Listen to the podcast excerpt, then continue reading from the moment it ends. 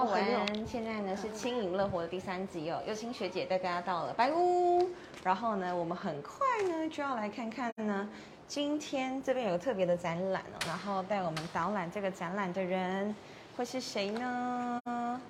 得了，嗨，学姐好，嗨，依璇你好，嗨。我们介绍白屋可以吗？等一下呢，我要带大家去看一下我们白屋最夯的现在的展览是什么。是的，那就跟影片一起走。好，Let's go。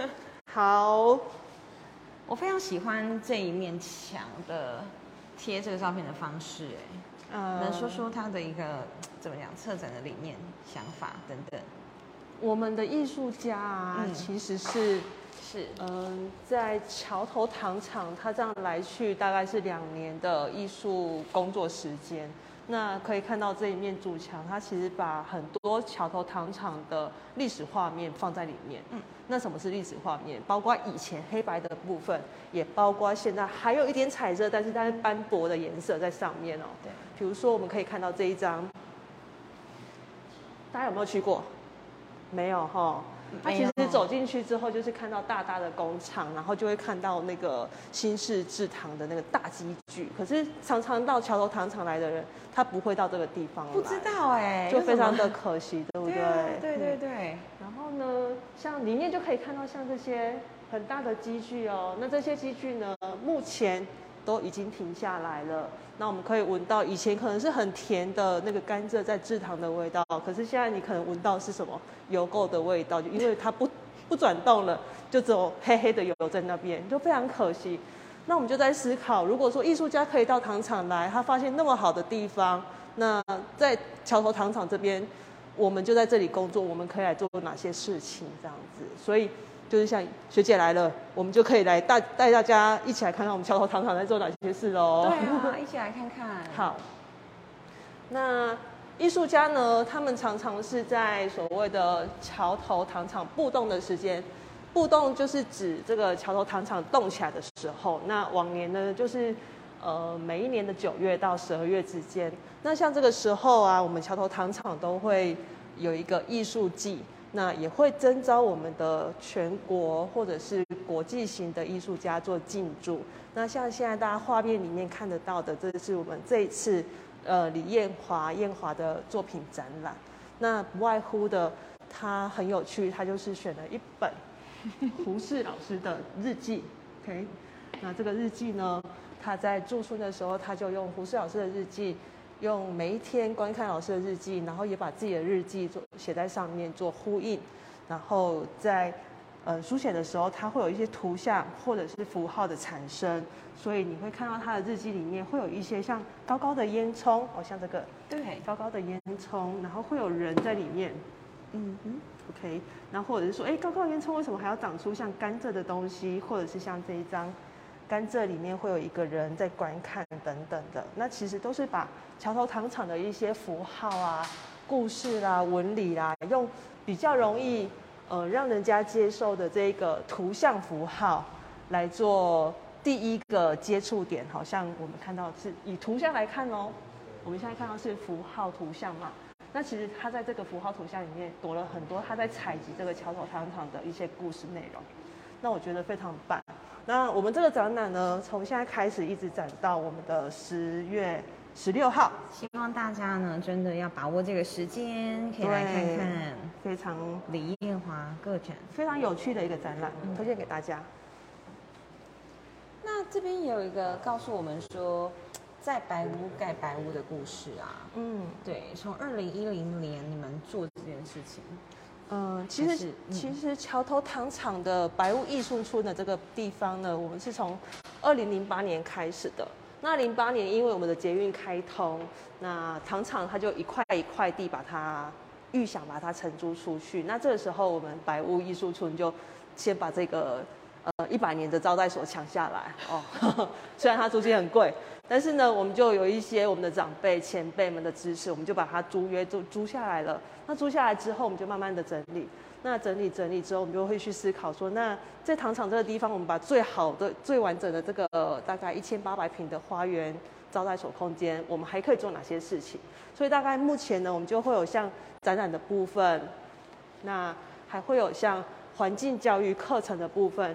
我们自己本身也是通过环境教育认证的场所，所以呢，我们就会推广一些环境跟艺术，然后怎么融合让大家可以在学习。在做中学的部分，在环境里面学习的部分，所以环境教育也是我们主推的一个事业体的内容。这边是依璇你们的办公室吗？还是这边有部分是我们的展览空间，然后有一些是我们的办公室空间。能够在这么美的地方工作，心情应该就是会非常好。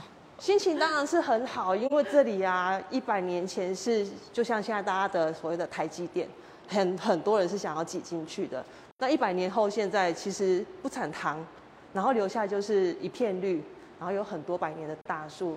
那待会我要带大家跟学姐啊，我们要一起去那个一棵很漂亮的大树下这样子。Let's go，OK，我们边走边聊。希望大家可以来看展览，10月来看你。是的，到10月哦。谢谢，请您来，好。那像刚刚谈到的，我们有环境艺术的部分，艺术村，然后呢，环境教育课程的部分，然后还有什么？还有就是我们把这样的美好场地的部分，希望大家可以来这边，进行你的一生一世的婚礼。所以我们也是婚礼，南部户外婚礼很有名的地方哦。哦，真的。对。然后再来的话，就是说我们也希望说。以前这个地方，他们可能设置是要给所谓的长官或者是天皇才能到我们的招待所。你看这么漂亮的一个地方，对，真的很美。那现在呢，我们希望开放变成常民的一个地方，特别是常民美学的一个实验基地。在这个地方，我们可能可以在大树下面做梦，然后我们可能可以把环境里面的一点点小元素拿来做我们的艺术创作。就像这一支，我们等一下，因为天气好热，所以呢，我们要带着我们的伞。往外来走一走喽，带着我们的凉扇，好可爱哦。好的，往外走一走，漂亮的大树。对，我们去看看我们很漂亮的百年大树。好的。虽然这个是我们喝咖啡的这个特辑哦，但是呢，先走一走，待会再带大家到咖啡店。我觉得很喜欢这些小小的装置艺术摆放在各个地方角落，让大家有种惊喜的感觉。因为我们这里执行艺术村这个活动啊，是从2001年开始，那2001年一直到现在要20几年的时间，所以在这边艺术家他每一次驻村就会有一件作品的累积。那累积在哪里？就是在我们的环境中。但是如果啊，常常就是，你只是走马看花，或者是没有人带领你，可以来怎么样认识这样的一个好环境的时候，你真的到桥头糖厂只有2件事情，一个就是吃冰，第二个骑脚踏车，对，没错，还是上厕所，对。那大家就很匆匆的就又离开了我们的桥头糖厂。那在北高雄的这么一个好的一个百年糖厂的空间，我们到底还可以做什么？所以我们就先做最简单的方式，看展览，或者是来做环境教育课程，或者是我们就去大树下面喝咖啡，然后约会一下。哦，很棒哎！像这个也是其中一件艺术作品吗？哦，对啊，这个也是现在很有名的艺术家梁任恒老师的作品。那算是这边的艺术作品，其实有一件事情是比较可怜一点。好，请说。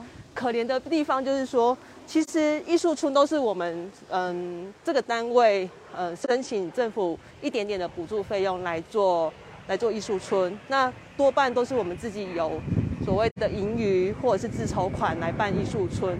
那像这些艺术品啊，你看它就不应该只有这一节嘛，对不对？哎，对啊。那为什么只有剩这一节？那上面怎么办？那其实这就是时间的累积啊。你说它是一个正在展演中的艺术作品，也还可以这样子哈。那因为台风啊，或者是风雨，然后就倒塌，或者是被吹落等等的，就没有所谓的费用经费可以来维护维修它，就比较可惜。对，那这件事情假设是政府单位的部门，他们可以怎么协助？好比。会去申请一个什么样的案子吗？对，或者是其实这个部分我们也一直在思考，为什么所谓的像大家如果想要到艺文空间，你会想到哪里？目前哦，华山那是台北。对，如果我们高雄呢，卫武营。对，还有呢，现在很漂亮的港边博二区，对不对？对，像我们现在市政府啊或文化局，其实都把这些重点区域做很大量的，然后做很大量的资金投入。但是像桥头糖厂，如果以前来说的话，桥头糖厂应该是一个所谓制造全世界品质最好的糖的一个地方。那这些糖呢被制造好之后，再用铁轨运送到我们的港边，然后放置在所谓的仓库群，就是我们现在的驳二群，再销售到全世界去。那我们也是希望可以这么做，回归到以前这样的方式来做，就是说是不是可以有部分的经费，每一年固定我们的政府单位有一笔经费是在这边做一些艺术艺文的一个培育，或者是辅助的部分，那让这边是一个比较没有那么多人打扰的一个美好空间，那它可以产出很棒的艺术作品。那但是这些艺术作品可以去哪里？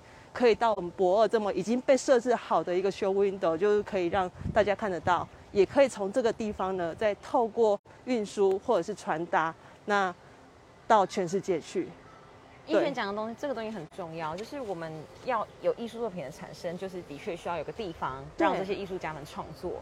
那所以我们就可以成为一个产业链，就是艺术创作产业链，让白屋这边大家可以专心的创作，创作好了就放那边。对，所以这边也同样的需要经费的艺术。是。像刚刚我进来的时候看到这个地图啊，我就觉得哇，也是非常有巧思，因为你们的使命就是文化资产、环境教育、长明美学跟艺术典藏。对，我就觉得长明美学真的尤其特别的重要。就美学它应该是在就是我们的生活里面。对，像我们在谈环境美学或长明美学的部分，其实是回归到这个土地。当时候依璇还很年轻的时候，现在也是一样年轻的，相信我。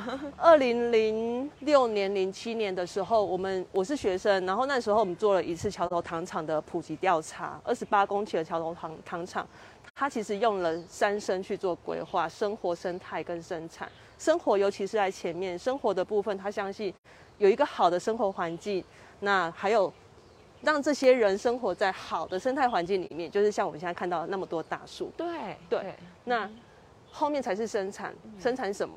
他们的工作效率才会很高啊。所以生活、生态、生产3生不是在喊假的，是100年前在这边创造这个桥头糖厂的空间，他们思维就是这样子在做思考。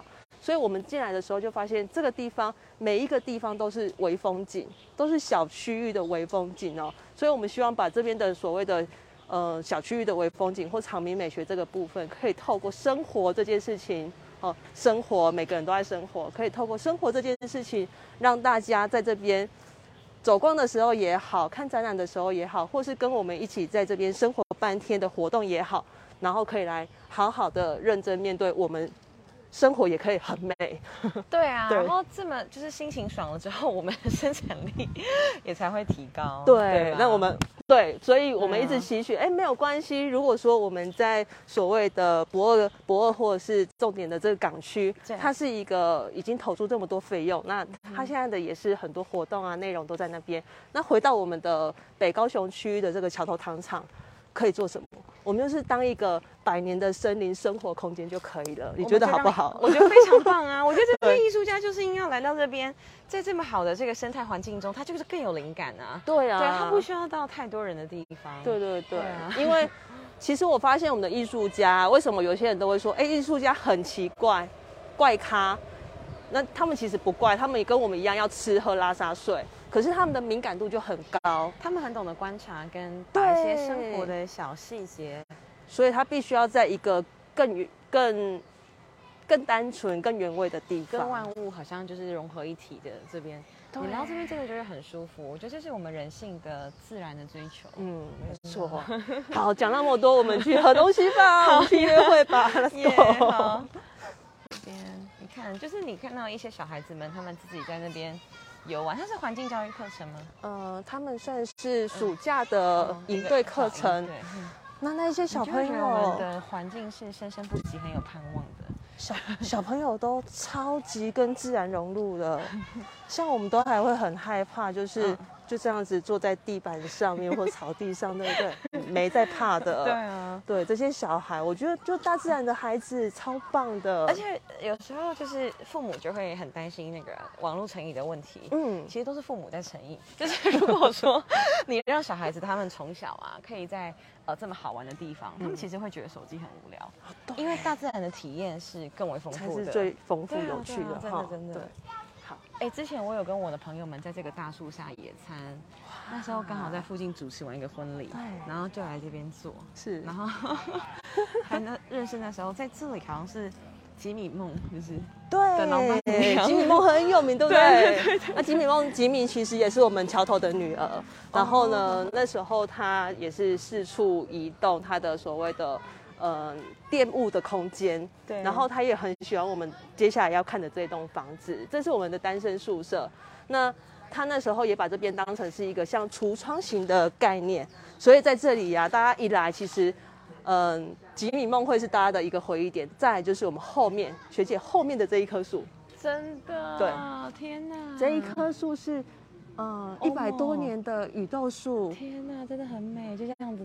有几片叶子这样掉落，对，好漂亮啊！静静的观赏。雨豆树顾名思义就是它的叶子就很像小雨滴，然后就是一点一点的这样子一滴一滴掉落。那像那个我都常常说，像我们生态导览哦，雨豆树是最懂得生活的树。我们呢，我们的人懂不懂得生活？不懂得生活。那我们雨豆树懂得生活。雨豆树呢，只要你看到雨豆树的叶子合起来。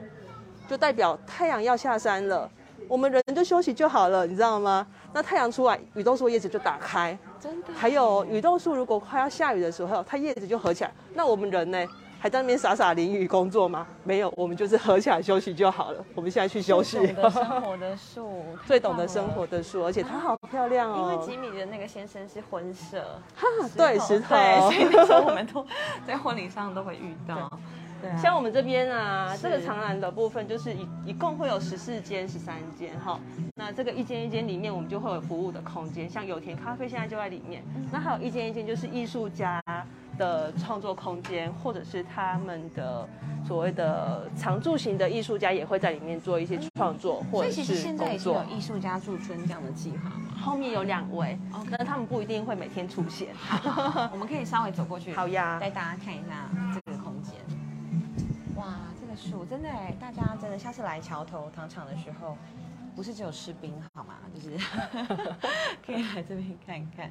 对，对啊，小屋制造所，这是其中一位吗？对，然后还有一个灵性实验所。我们的电伦老师，电伦老师好，嗨，我们在直播 ，Hello， 你这边提供什么样的服务呢？我做咨询服务，对，所以不论是在生活中遇到什么困苦。我这边就是一个树洞，然后欢迎大家可以来这里跟雨豆树说说话。王国仁老师，那大家可能会比较记住的是，他叫做阿婵，阿婵老师。这边，哦，就是他，哇塞，他作品很丰富哎。对，而且阿婵老师那时候跟我们邀请他进驻的时候，阿婵老师说。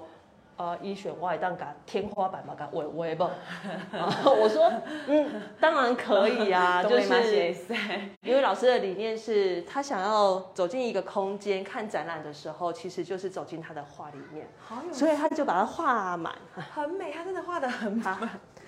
常老师的作品我也超喜欢的。OK， 那像后面的话就是接下来我们艺术家进驻的空间，所以再做一些空间的整治，下次大家来会更漂亮哦。谢谢依璇，那我们就去喝咖啡喽，拜拜。拜拜，拜拜。